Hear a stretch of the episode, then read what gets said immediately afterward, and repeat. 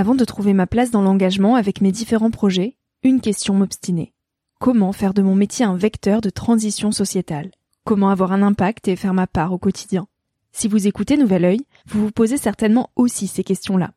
Et si j'ai choisi la Green Management School pour soutenir mon podcast, c'est parce que ça peut réellement vous aider à vous y retrouver.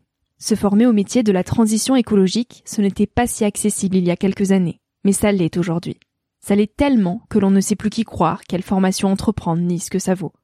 Alors j'ai fait les recherches pour vous, et j'ai trouvé l'école que j'aurais tant aimé faire il y a quelques années, quand j'étais paumée. Des cours approfondis sur le climat, la biodiversité, l'agronomie, la géopolitique, mais aussi sur les modèles économiques vertueux, le tout dispensé par des spécialistes et des personnalités inspirantes. Créer un autre lendemain que celui qui s'annonce, c'est leur mantra, et derrière cette idée, la mission de Green Management School est de former de nouveaux managers capables de transformer les entreprises et les organisations de l'intérieur. Toutes les informations sont en description. Merci à Green Management School de croire en nouvel œil en soutenant cette saison de podcast. Tout de suite, place à un nouvel épisode.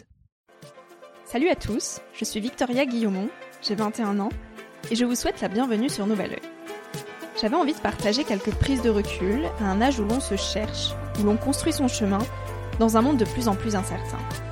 Un monde où les réseaux sociaux sont omniprésents, où les informations viennent dans tous les sens, et où trouver sa place est souvent une belle épreuve du combattant. Alors je pars à la rencontre de personnalités et de personnes inspirantes qui se sont posées il y a quelques années les questions que l'on se pose aujourd'hui. Ces personnes qui, de près ou de loin, ont rêvé, ont osé, ont expérimenté, et qui ont de jolis messages à nous transmettre pour nous aider à avancer d'un pied plus sûr dans la vie. Parce que tous, on a besoin de conseils, d'inspiration et de vagues d'espoir auxquelles se raccrocher. Alors le temps d'une trentaine de minutes, je vous invite à emprunter un nouvel œil pour regarder le monde sous un autre angle. Pour vous recentrer sur ce qui est essentiel et sur qui vous êtes, pour vous aider à trouver votre chemin et surtout à oser.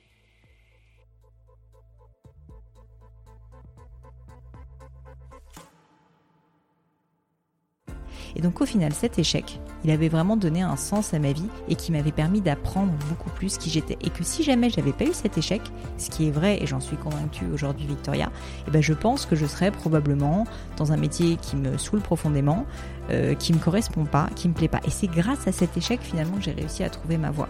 Donc si on arrive à se rendre compte de ça, à se rendre compte que l'échec en fait souvent c'est un moment de prise de recul, c'est comme si si tu en étais sur une lancée, t'as un échec, c'est un coup d'arrêt. Tu tombes, bah quand tu tombes, si je file la métaphore, t'es obligé à un moment donné de voir un petit peu euh, si tout va bien, donc tu prends un peu de recul et puis ensuite tu te relèves.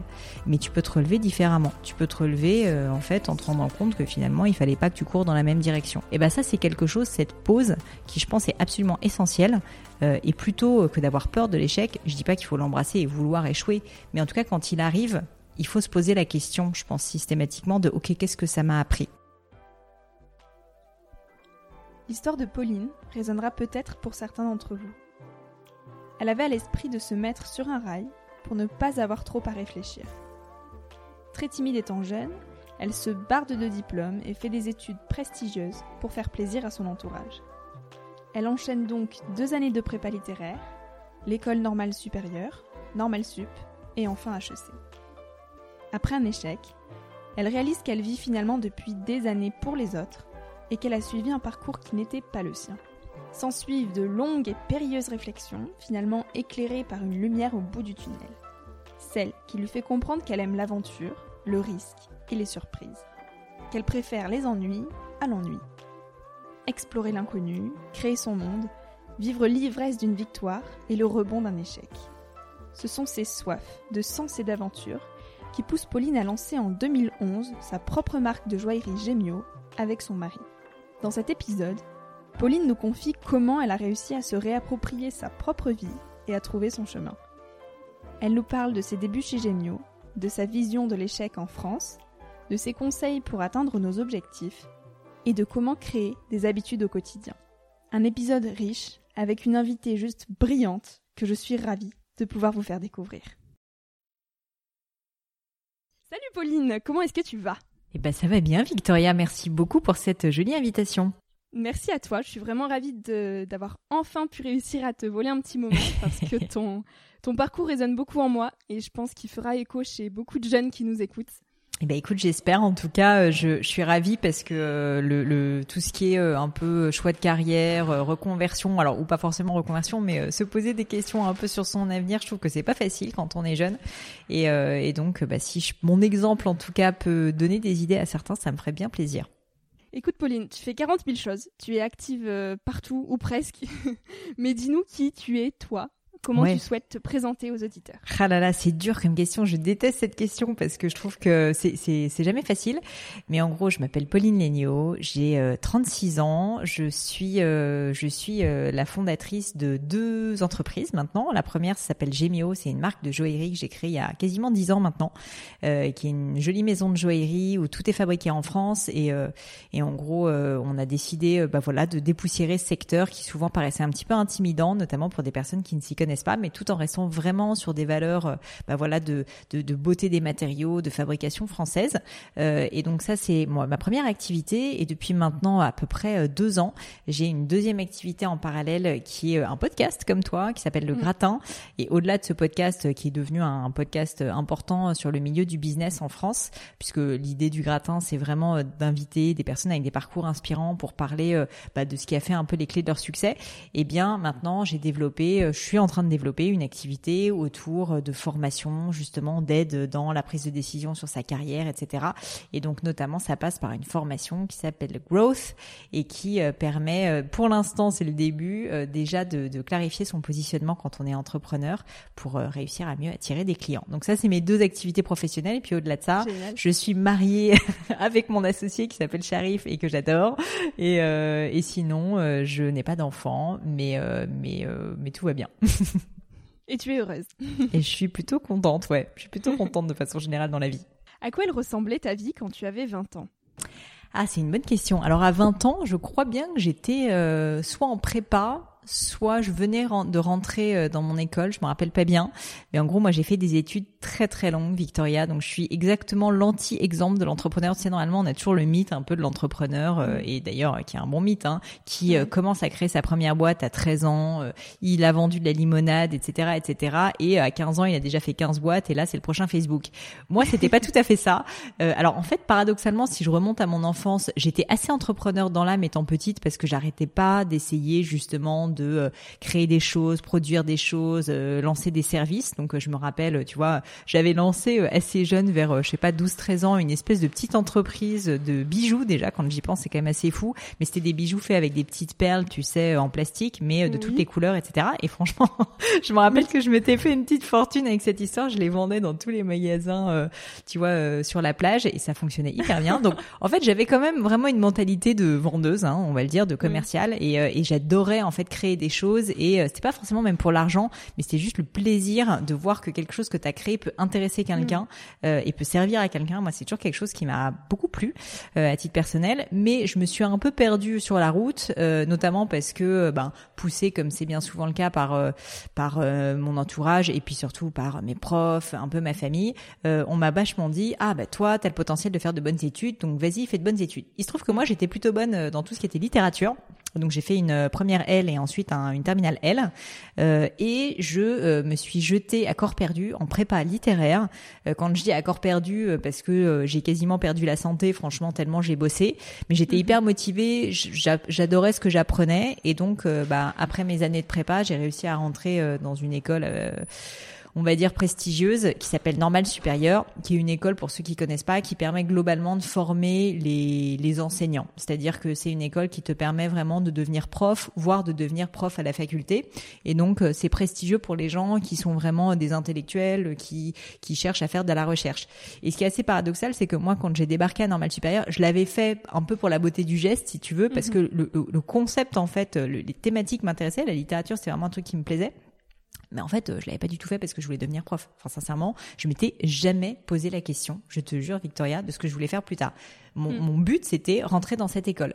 Et donc le jour où j'ai ré- j'ai réussi, le jour où je suis rentrée dans l'école, et ben en fait j'étais complètement perdue parce que je me suis rendu compte qu'en fait euh, il va il allait falloir que je décide euh, ce que j'allais devoir faire de ma vie et ça a été très très dur pour moi parce que euh, en fait paradoxalement contrairement à d'autres écoles tu deviens fonctionnaire euh, et donc bah en fait tu dois quelque chose à l'État concrètement tu, tu n'es plus Oui. libre Euh, alors que moi la liberté c'est une valeur qui est hyper importante pour moi et donc ça a été très très dur cette période où j'ai réalisé que ça faisait euh, globalement des années que je bossais comme un chien pour rentrer dans une école qui en plus n'était même pas vraiment ce que je voulais en termes de vocation. Mhm.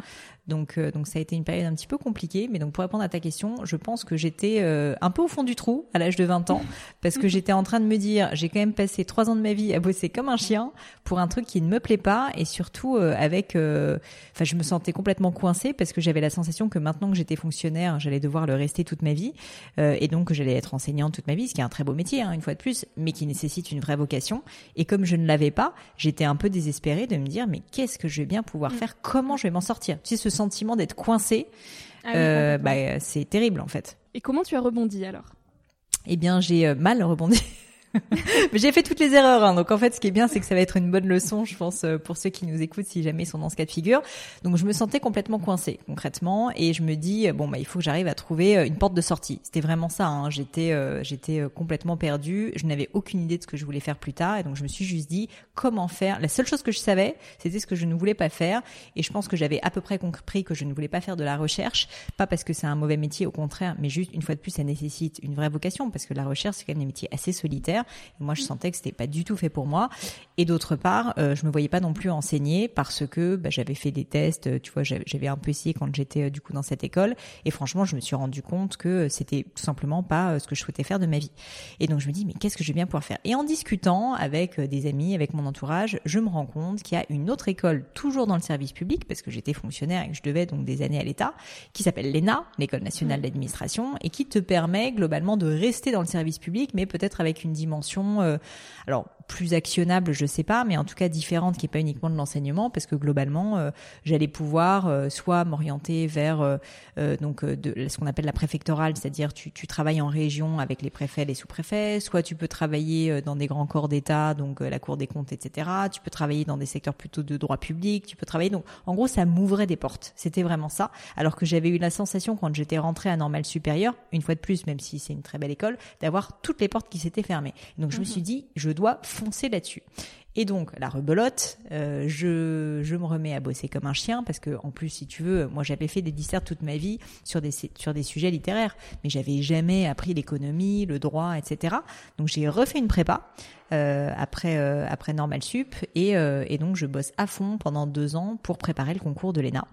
Mhm. Je prépare ce concours à, à fond les ballons, euh, toute ma famille est derrière moi, ils me suivent, etc. Et, euh, et là, je passe les écrits. Il se trouve que, un peu miraculeusement, je suis admissible. Euh, et donc ensuite se passe un lourd moment et difficile moment qui s'appelle euh, donc euh, enfin qui sont les oraux et euh, les l'ENA c'est assez particulier parce qu'en fait tu as plein d'épreuves un peu techniques où on va te parler de droit international de choses comme ça mais aussi tu as une épreuve qui est un peu l'épreuve reine qui s'appelle le grand oral et le grand Mhm. oral en gros faut que tu visualises tu as 10 personnes devant toi T'as un public derrière toi parce que du coup tu n'es pas seul dans une salle, t'as euh, 50 personnes qui t'observent et c'est un espèce d'entretien de personnalité géant pendant une heure où on te demande globalement pourquoi tu veux faire l'ENA, pourquoi tu as cette vocation, qu'est-ce qui fait que tu es la bonne personne, etc. Donc sur le papier plutôt intéressant parce que c'est un peu comme un entretien de personnalité. Le Oui. truc c'est qu'en fait comme moi ma seule raison c'était je veux fuir le normal sup, autant Oui. te dire que j'avais pas. Alors oui j'avais travaillé, mais la réalité c'est que j'avais pas de vraies raisons valables pour rentrer à l'ENA si ce n'est euh, me réouvrir des portes, mais sans réelle vocation. Et donc, euh, et donc, euh, bah, je pense que ils s'y sont pas trompés. Hein. Au bout de deux minutes, si tu veux, ils ont commencé à me poser des questions sur quels étaient mes livres préférés et quel était le dernier film que j'avais vu au cinéma. Je pense parce qu'ils ont compris assez vite que j'étais absolument pas, si tu veux, dans le cœur de cible et qu'en fait, euh, ils avaient déjà décidé qu'ils allaient me mettre une mauvaise note.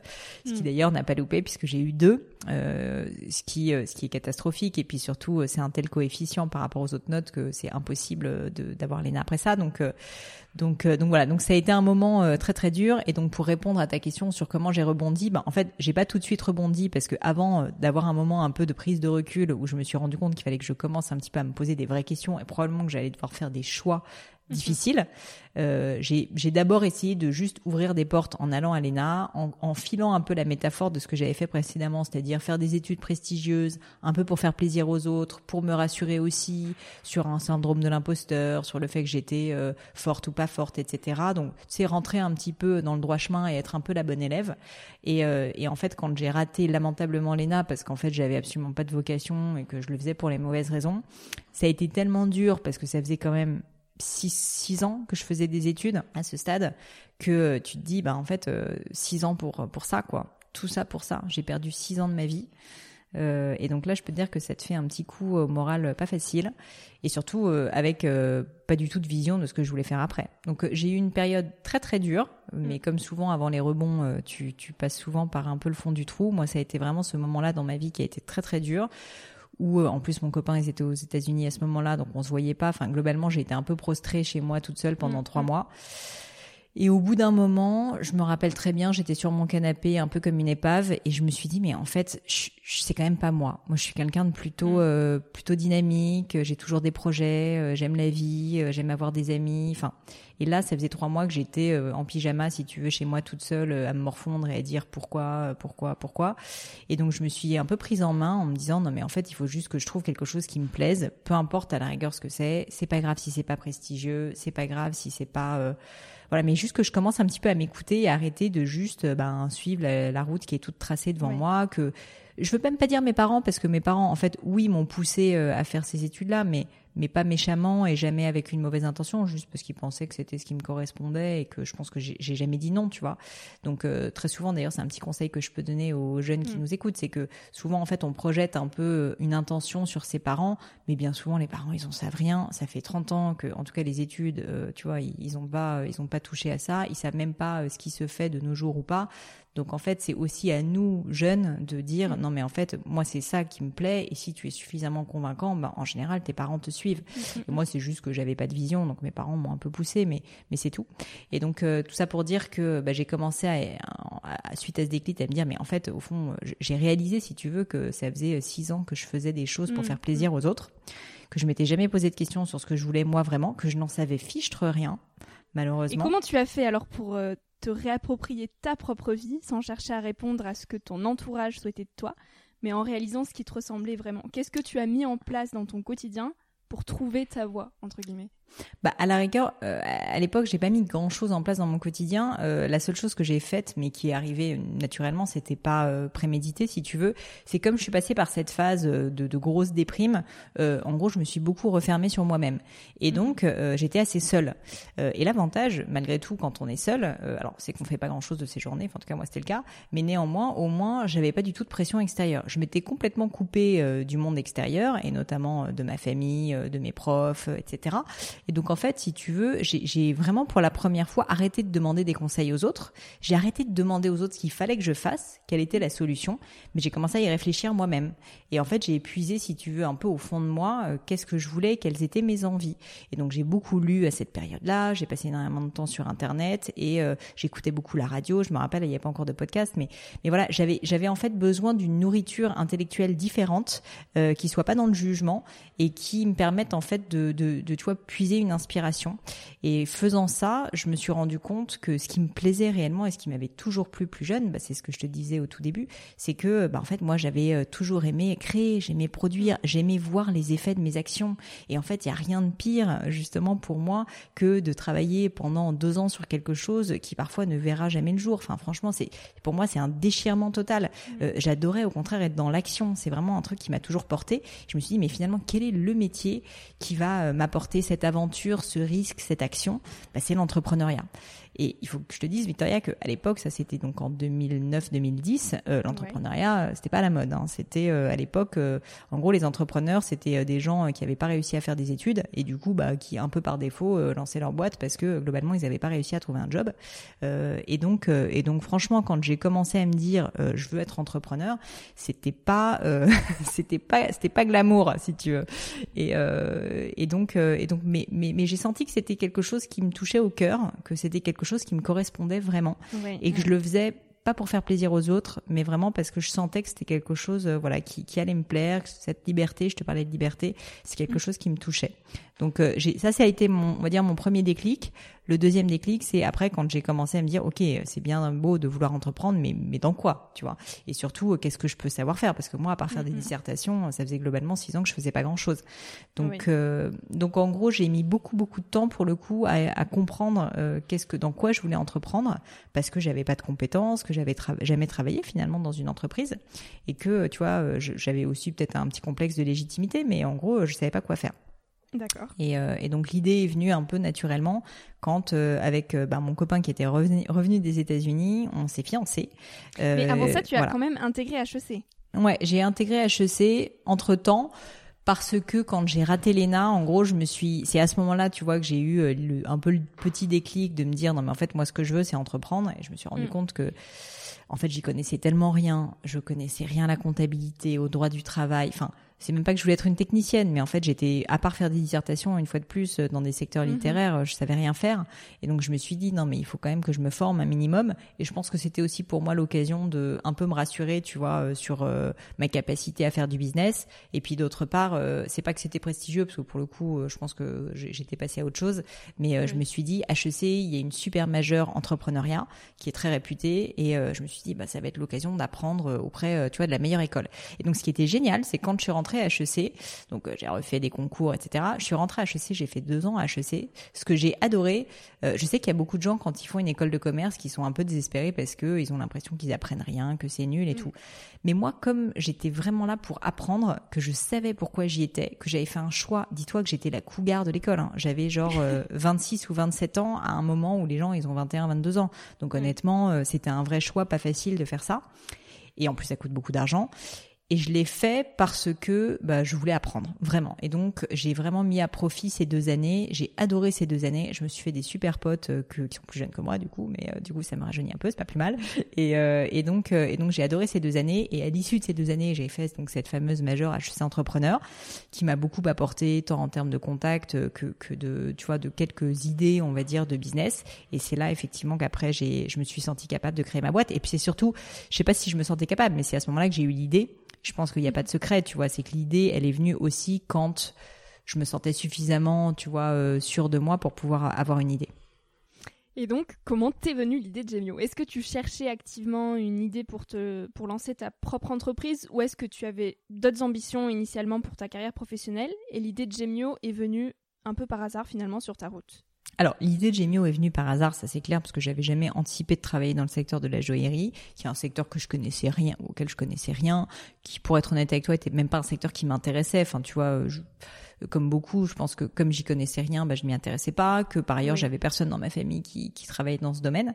Donc, euh, donc en fait, euh, c'est venu par hasard au niveau de l'idée. Par contre, très clairement, je cherchais très activement une idée mais j'en avais pas énormément. Et donc j'ai essayé de lancer quelques petites boîtes euh, avant Gemio, mais qui ont jamais vu le jour réellement. Donc quand je dis que j'ai essayé de lancer des boîtes, c'est que j'ai réfléchi à des projets, mais je me suis jamais vraiment investi dedans. Euh, j'ai essayé de lancer une boîte, je me rappelle déjà dans le secteur de la formation. Euh, j'ai beaucoup réfléchi à des idées de boîtes dans le domaine de la gastronomie, du vin, parce que c'est des secteurs qui m'intéressaient beaucoup. Euh, D'ailleurs, mon premier vrai gros stage que j'ai fait lorsque j'étais à HEC était dans une start-up dans le milieu du food qui s'appelle Hugo et Victor, euh, qui était euh, une pâtisserie et c'était la on va dire euh, une des premières euh, maisons de pâtisserie à vraiment mettre beaucoup de marketing dans ce qu'ils faisaient. Et donc euh, j'ai été vraiment là au tout début et j'ai énormément appris. D'ailleurs un petit conseil que je peux donner, souvent en fait les stages sont assez négligés, je trouve, comme étant vraiment une partie essentielle, je pense, de, de, de comment réussir à trouver un, un, tu vois, un futur à sa carrière. Et mhm. moi j'ai été extrêmement intentionnelle dans ma manière de chercher un stage, comme j'avais jamais bossé dans une entreprise. je savais qu'avec HEC il fallait que je fasse un stage et donc j'ai envoyé des, des candidatures spontanées à, pas mal de boîtes qui m'intéressaient et notamment donc plutôt des startups dans le secteur de la gastronomie qui était le secteur qui m'intéressait en disant aux gens euh, concrètement euh, je veux quasiment pas être payé, il faut juste que j'ai de quoi vivre mais quasiment pas. Ce que je veux c'est apprendre. Je me mm. mets à votre disposition, je veux être votre larbin si jamais il faut que je sorte les poubelles, s'il faut que je fasse euh, des livraisons, s'il faut que je fasse de l'Excel toute la journée, vous me le dites. Moi je veux apprendre un maximum, je suis là pour ça. Donc n'hésitez mm. pas. Alors je sais qu'il faut pas en tant qu'employeur exploiter exploiter son collaborateur, évidemment. Mais par contre, de mon point de vue, euh, si tu veux, quand j'étais à l'époque jeune étudiante et que j'avais tout à apprendre, euh, c'était pour moi un moyen finalement de puiser à la source. Et donc, j'ai réussi à devenir bras droit de d'un donc de ce fondateur d'entreprise qui, qui s'appelle Sylvain Blanc, qui m'a recruté et j'ai passé neuf mois exceptionnels. J'ai tellement appris, Victoria, mais j'ai appris euh, j'ai participé au levée de fonds, j'ai ouvert des boutiques, j'ai effectivement vidé les poubelles et aussi euh, fait des livraisons. Mais si tu veux, à la rigueur, c'est la vraie vie de l'entrepreneur. Moi, je lui ai dit, mm. je veux vivre la vraie vie de l'entrepreneur. Et lui, il le faisait aussi. Hein. C'était pas moi la stagiaire qui le faisait, c'était on le faisait ensemble. Et, euh, et c'était ça la vérité. C'était que quand tu es entrepreneur, tu dois réaliser que ben tu as des moments euh, parfois un peu qui sont des moments prestigieux, mais tu as aussi les moments où quand dans ta boîte les toilettes sont cassées ou je sais pas quoi, ben en fait très souvent celui qui s'en occupe quand même, c'est celui qui est le fondateur. Et donc moi je voulais apprendre ça, je voulais le vivre. Et je voulais m'assurer quand même que c'était pas juste une idée dans ma tête l'entrepreneuriat euh, que, que j'avais un peu rêvé mais qui était quelque chose qui me plaisait vraiment et tu vois, j'ai tellement aimé, euh, j'ai tellement aimé ce stage que je devais faire un stage de cinq mois et j'ai demandé à prolonger et je suis restée neuf mois chez eux. Et, euh, et ça a été une expérience euh, exceptionnelle pour moi. Et donc voilà, le petit conseil que je peux donner, c'est pour ceux qui se cherchent et qui surtout envisagent d'entreprendre. Je trouve que ce genre de candidature spontanée où mm. je dis pas, je dis pas qu'il faut dire qu'on veut sortir les poubelles, mais mais par contre être très explicite sur le fait qu'on est là pour se mettre au service d'un entrepreneur et que et qu'en fait on est là pour apprendre et qu'on veut apprendre le maximum, être son bras droit et vraiment l'assister dans tout, tout autant les bons moments que les moments difficiles. Euh, déjà, je pense qu'il y a plein d'entrepreneurs qui seraient ravis d'accueillir ce genre de personnalité. Et puis au niveau du, stage, en fait, ça en fait quelque chose d'extrêmement riche. Et euh, d'ailleurs, c'est quelque chose que je reproduis maintenant, puisque maintenant, j'ai avec euh, Gemio et avec le gratin, j'ai des stagiaires bras droit avec régularité, euh, qui du coup sont plutôt contents, je pense, parce qu'ils apprennent, ils apprennent plein plein de choses du coup à mon contact. Donc c'est un petit conseil que je peux donner. Mais mais voilà, donc c'est comme ça que j'ai fait HEC effectivement que j'ai beaucoup appris sur l'entrepreneuriat lors de ce stage. Et pour répondre finalement à ta question, même si c'est de manière très très allongée avec beaucoup de circonvolutions, en gros, quand j'ai terminé HEC Entrepreneur, je savais que je voulais entreprendre, mais j'avais toujours pas euh, la bonne idée. Après avoir testé plein de trucs, j'y arrivais pas, j'avais pas d'associé et tout, et c'est arrivé complètement par hasard quand mon copain m'a demandé de l'épouser.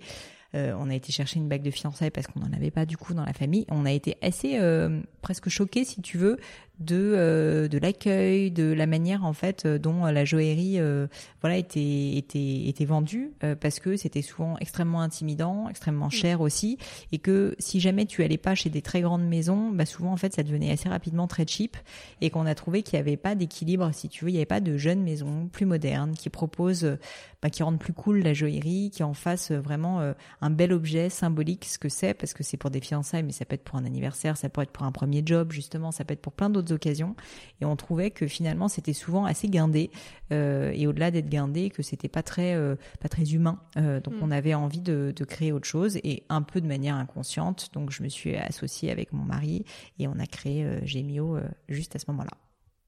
Est-ce que tu peux nous partager ton état d'esprit, tes peurs, tes excitations, en somme tous les sentiments que tu as pu avoir au début de cette aventure entrepreneuriale? Majoritairement de l'excitation.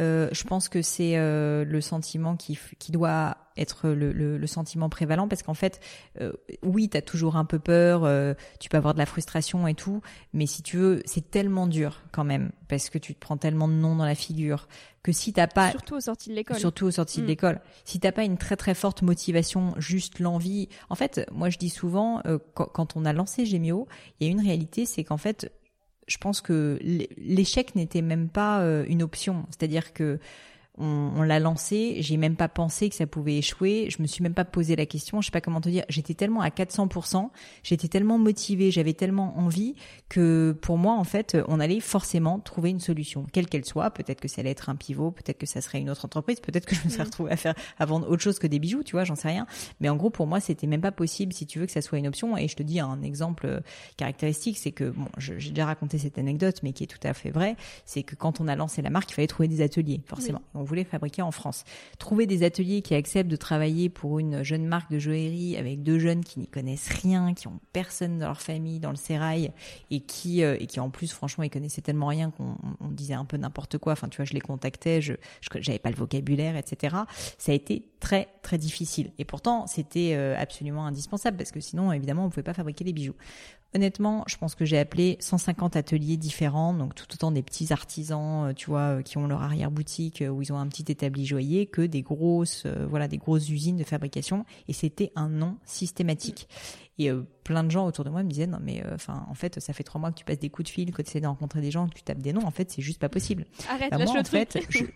Ouais, lâche le truc. Et même, pour être honnête, mon mari, euh, qui de ce point de vue-là était moins sûr de lui, me disait non mais en fait on va pas y arriver. Il avait vachement de coups de mou à ce moment-là sur ce sujet. Je lui ai dit mais écoute, il en faut un. Il en faut juste un qui accepte.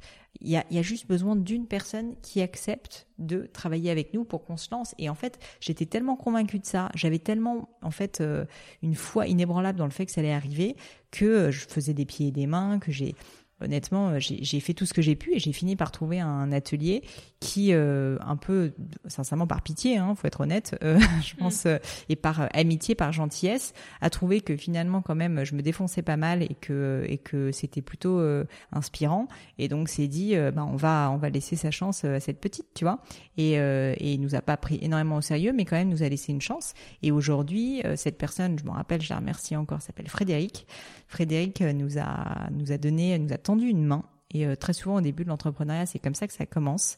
Nous a tendu une main et aujourd'hui, leur atelier qui, je crois, à l'époque avait peut-être 15-20 collaborateurs, on a pas loin de 100, euh, tellement euh, bah, l'entreprise s'est développée au rythme de la nôtre aussi. Et donc c'est notre atelier partenaire, si tu veux, principal, parce que ben ce coup de main, si tu veux, nous, maintenant que l'entreprise s'est pas mal développée, on a pu lui rendre. Et donc et donc ça, je trouve que c'est il y a un espèce de karma aussi, tu vois, qui fait que à un moment donné, euh, si jamais quelqu'un t'a tendu une main à un moment où tu étais au fond du trou, ben, je trouve que c'est la moindre des choses de lui rendre. Et, euh, et c'est ce qu'on a pu faire et j'en suis hyper, hyper fière et, hyper heureuse. Comme quoi, avec de la passion et de la motivation, on, on peut réussir.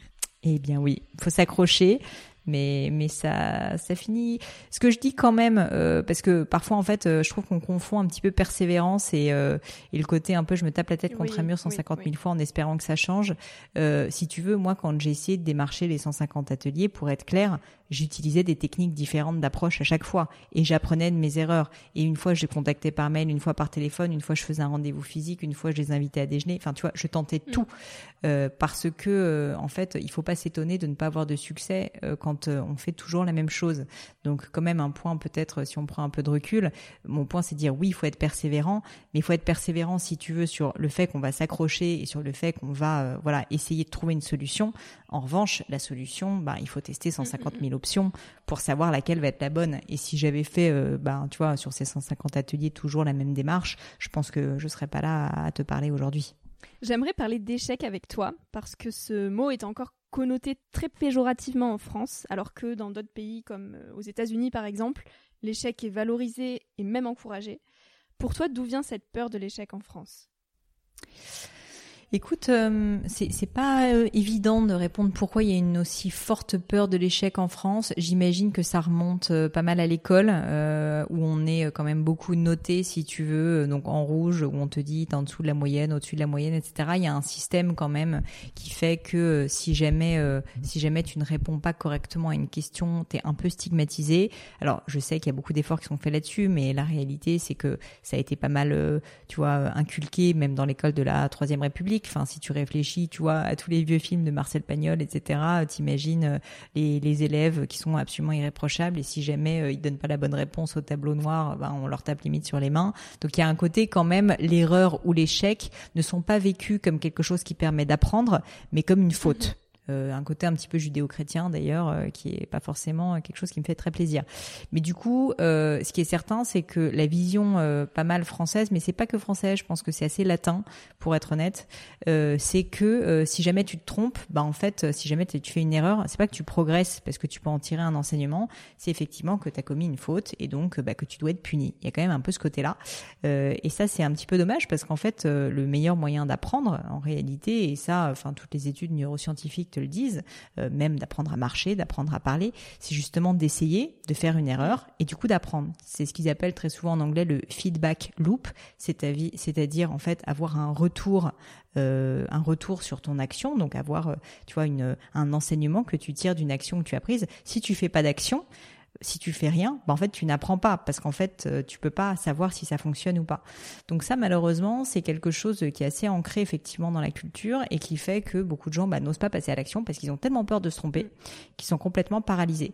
Mais en fait si tu inverses un peu le paradigme et que tu te rends compte que finalement euh, c'est en faisant plein de choses euh, que oui, il va y avoir 80% qui est acheté à la corbeille, qui est nul euh, et c'est pas grave, c'est comme ça. Mais que c'est en fait en faisant ces 80% de choses ou ces, ces 100% de choses que tu vas avoir de temps en temps des petites pépites qui vont te permettre déjà d'avoir du succès et deuxièmement d'apprendre parce que ben même si tu as planté euh, ton coup la première fois, ben en fait c'est la deuxième euh, qui sera la bonne ou la troisième ou la cinquième. Eh bien, ça te permet en fait d'être beaucoup plus à l'aise à l'idée de te tromper et, et donc d'avancer. Et moi, mine de rien, cet échec de dont je te parlais, c'était un peu mon premier gros vrai mhm. échec. Alors on peut en rire un peu parce que finalement c'est un échec, euh, tu vois, des, échecs dans les études. Je pense qu'on en a tous vécu. Enfin c'est hyper difficile, c'est hyper compétitif et tout. Mais moi comme j'avais eu que euh, finalement de la chance dans mes études et que j'avais toujours réussi mes concours, là quand tout d'un coup je me suis plantée, qu'en plus je me suis pris un 2, bah ça a été donc très dur pour moi. Et ce qui a été pour moi le vrai salut et le vrai apprentissage, c'est quand en fait je me suis rendu compte que j'en étais pas morte. Eh oui que au final, franchement, mes parents m'aimaient toujours, que au final, ça m'avait même peut-être permis d'apprendre quelque chose, qui était que ben non, je voulais pas faire ça, et qu'au contraire, il fallait que je commence à me poser des questions sur ce que je voulais pour ma vie. Et donc au final, cet échec, il avait vraiment donné un sens à ma vie et qui m'avait permis d'apprendre beaucoup plus qui j'étais. Et que si jamais j'avais pas eu cet échec, ce qui est vrai et j'en suis convaincue aujourd'hui, Victoria, eh ben je pense que je serais probablement dans un métier qui me saoule profondément, mm. euh, qui me correspond pas, qui me plaît pas. Et c'est grâce à cet échec finalement que j'ai réussi à trouver ma voie. Donc au final, si on arrive à se rendre compte de ça, à se rendre compte que l'échec en fait souvent c'est un moment de prise de recul, parce qu'en fait, ben c'est comme si si tu en étais sur une lancée, t'as un échec, c'est un coup d'arrêt tu tombes et du coup, bah quand tu tombes, si je file la métaphore, tu es obligé à un moment donné de, de voir un petit peu euh, si tout va bien. Donc tu prends un peu de recul et puis ensuite tu te relèves. Mais tu peux te relever différemment. Tu peux te relever euh, en fait en te rendant compte que finalement il fallait pas que tu cours dans la même direction. Et ben ça c'est quelque chose, cette pause qui je pense est absolument essentielle. Euh, et plutôt que d'avoir peur de l'échec, je dis pas qu'il faut l'embrasser et vouloir échouer, mais en tout cas quand il arrive, il faut se poser la question, je pense systématiquement, de ok, qu'est-ce que ça m'a mm, appris mm, mm. Moi, c'est quelque chose que j'essaye de faire beaucoup, qui est, bah, tu vois, je te donne un exemple, chaque année, euh, avec mon mari, on a un petit exercice sympa, c'est qu'on liste euh, les moments qu'on a préférés dans l'année, donc ça c'est plutôt le moment un peu sympa. Et puis on liste aussi euh, toutes nos plus grosses erreurs ou tous nos plus gros échecs, et pas uniquement pour les lister, mais pour se dire, ok, qu'est-ce que ça nous a appris Parce que le vrai problème de l'échec, c'est pas de vivre un échec, c'est de de ne pas en fait en, en tirer un enseignement. Si tu vis un échec et que t'en fais rien, Là, pour le coup, c'est pourri. Là, pour le coup, ça ne sert strictement à rien et, c'est un vrai gros échec. Mais par contre, si tu en tires un enseignement, bah, tu peux rebondir, effectivement, et, euh, ensuite apprendre euh, et, vivre quelque chose de complètement différent. Je sais que tu aimes beaucoup les routines, l'organisation et les choses carrées. Et j'aimerais savoir pour toi, quelles sont les petites astuces que tu mets en place dans ton quotidien pour atteindre au mieux tes objectifs? Bah, moi j'aime bien les routines et les rituels, euh, mais pas parce que euh, j'aime ça et que je suis psychorigide. Il y a pas mal de gens qui pensent que je suis psychorigide. En fait, c'est pas ça. C'est que je suis quelqu'un d'extrêmement flemmard au fond, comme beaucoup d'entre nous. Et je suis quelqu'un de, au fond, pas très discipliné. Et donc, pour réussir à être discipliné, comme je le sais que je ne le suis pas, ben, je suis obligée de me créer des systèmes qui font que, ben, si jamais j'ai envie, par exemple, d'avoir un objectif qui, j'ai envie d'être en bonne santé, et typiquement, j'imagine que ça passe par du sport, eh ben, pour réussir à me lever le matin, à me tirer du lit quand j'ai mal dormi, que je suis fatiguée et qu'il pleut dehors, si jamais j'ai pas mis en place une discipline et surtout un rituel ou euh, on va dire même des garde-fous, et eh ben franchement je vais jamais le faire.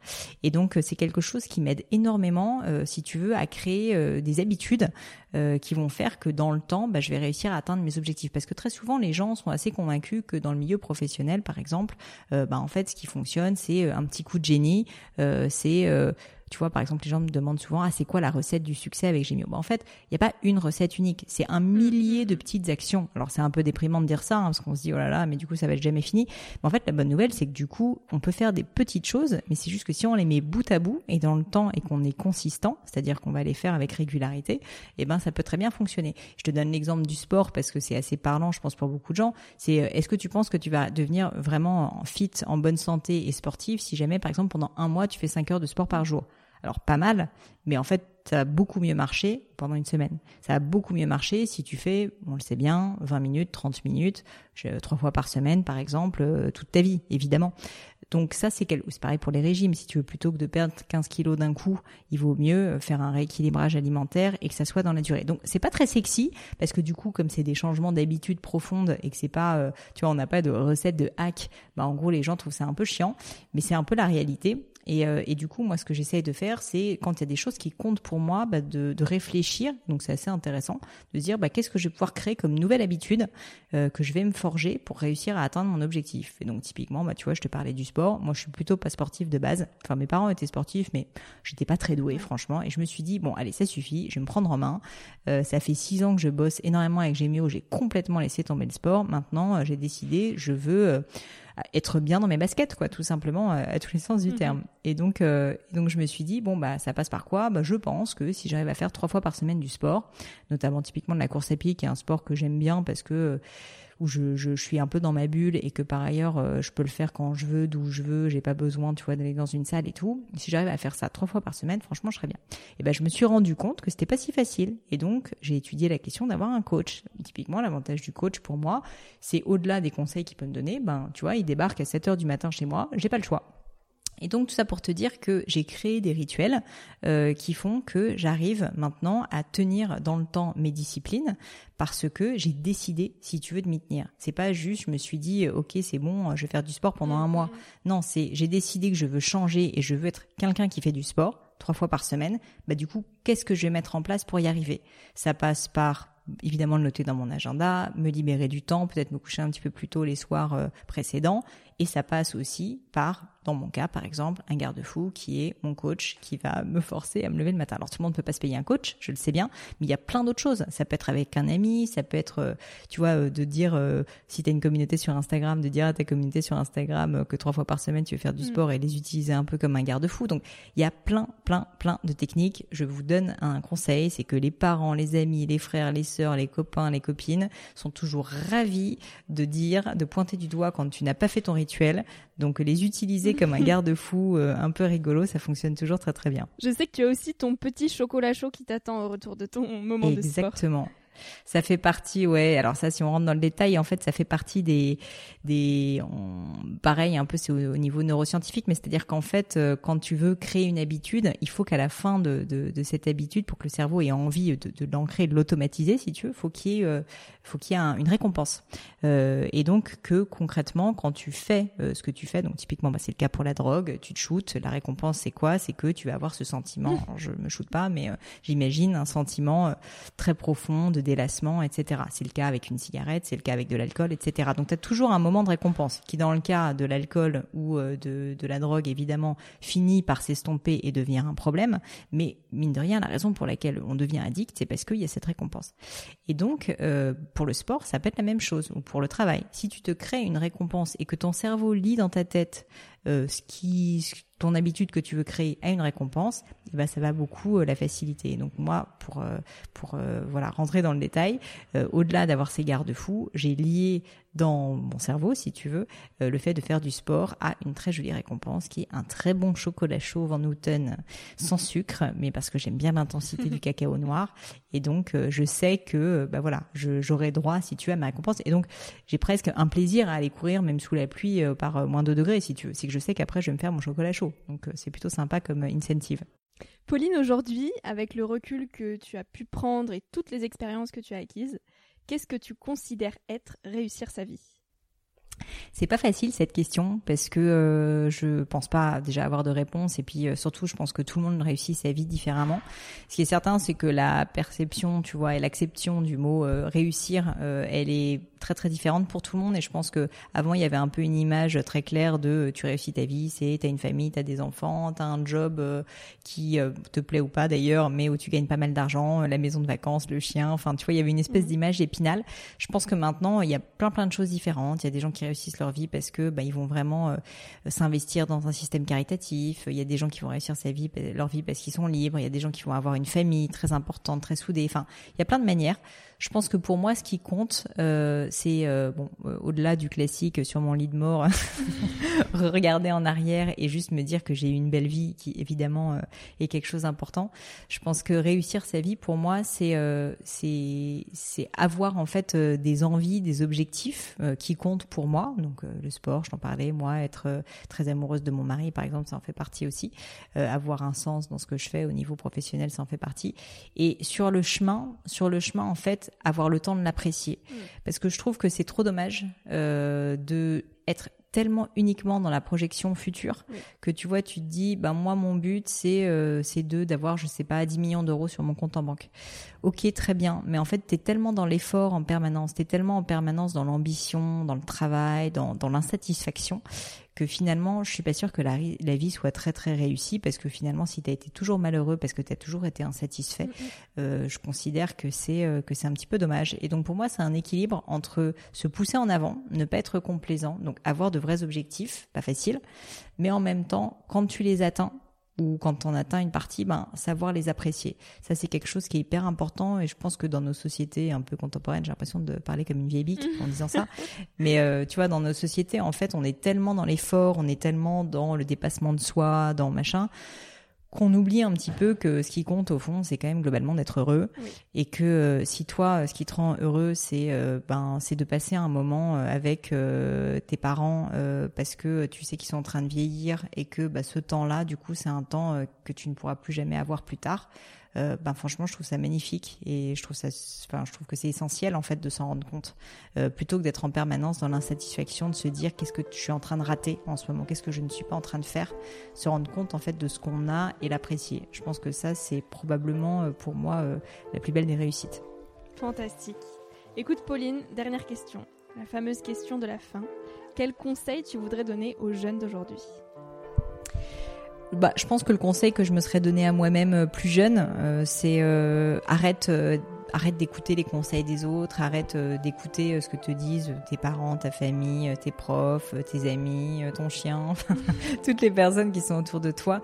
Et essaye surtout d'apprendre qui tu es et ce que tu veux, ce qui est un travail de toute une vie, qui est très difficile parce qu'en plus je vais te dire un truc Victoria, la personne que tu es aujourd'hui, que je suis aujourd'hui, n'est pas la personne qu'on sera demain. On change et c'est très bien. Euh, mais en fait, essayer de comprendre qui on est et ce qu'on veut, on va dire à un moment T, euh, ça c'est hyper important, c'est hyper précieux. Et avoir cette gymnastique, tu vois, intellectuelle de savoir ce qu'on veut et ce qu'on veut pas, qui on est, qui on n'est pas, quelles sont ses valeurs, je pense que c'est hyper clé. Donc en gros, le conseil que je peux donner, c'est euh, ben essayez de pas trop écouter les conseils des uns et des autres. Essayez surtout de savoir ce qui, au fond de votre cœur, vous touche, vous fait vibrer et qui vous voulez être. Euh, et ça, je pense que c'est le meilleur moyen bah, de réussir au sens où je t'en parlais tout à l'heure. Génial. Merci beaucoup, Pauline, pour tous ces partages. Merci à toi. À bientôt. À bientôt. Merci à toi d'avoir écouté l'épisode jusqu'ici. J'espère qu'il t'a inspiré, rassuré, questionné ou fait rêver d'une manière ou d'une autre. Pour suivre les aventures du podcast, je t'invite à t'abonner pour être informé dès qu'un nouvel épisode sort. Tu peux aussi me retrouver sur Instagram avec le nom du podcast. N'hésite pas à m'écrire si tu veux me faire part de tes retours, de tes impressions et de tes conseils. J'y répondrai avec grand plaisir. Aussi, si tu as aimé l'épisode et que tu souhaites m'encourager dans l'aventure, tu peux me mettre une petite note et un commentaire sur Apple Podcast. C'est un peu le truc chiant qu'on se dit qu'on ira faire plus tard, mais ça prend vraiment deux minutes et ça m'aide beaucoup beaucoup. Je te dis à très bientôt pour un tout nouvel épisode.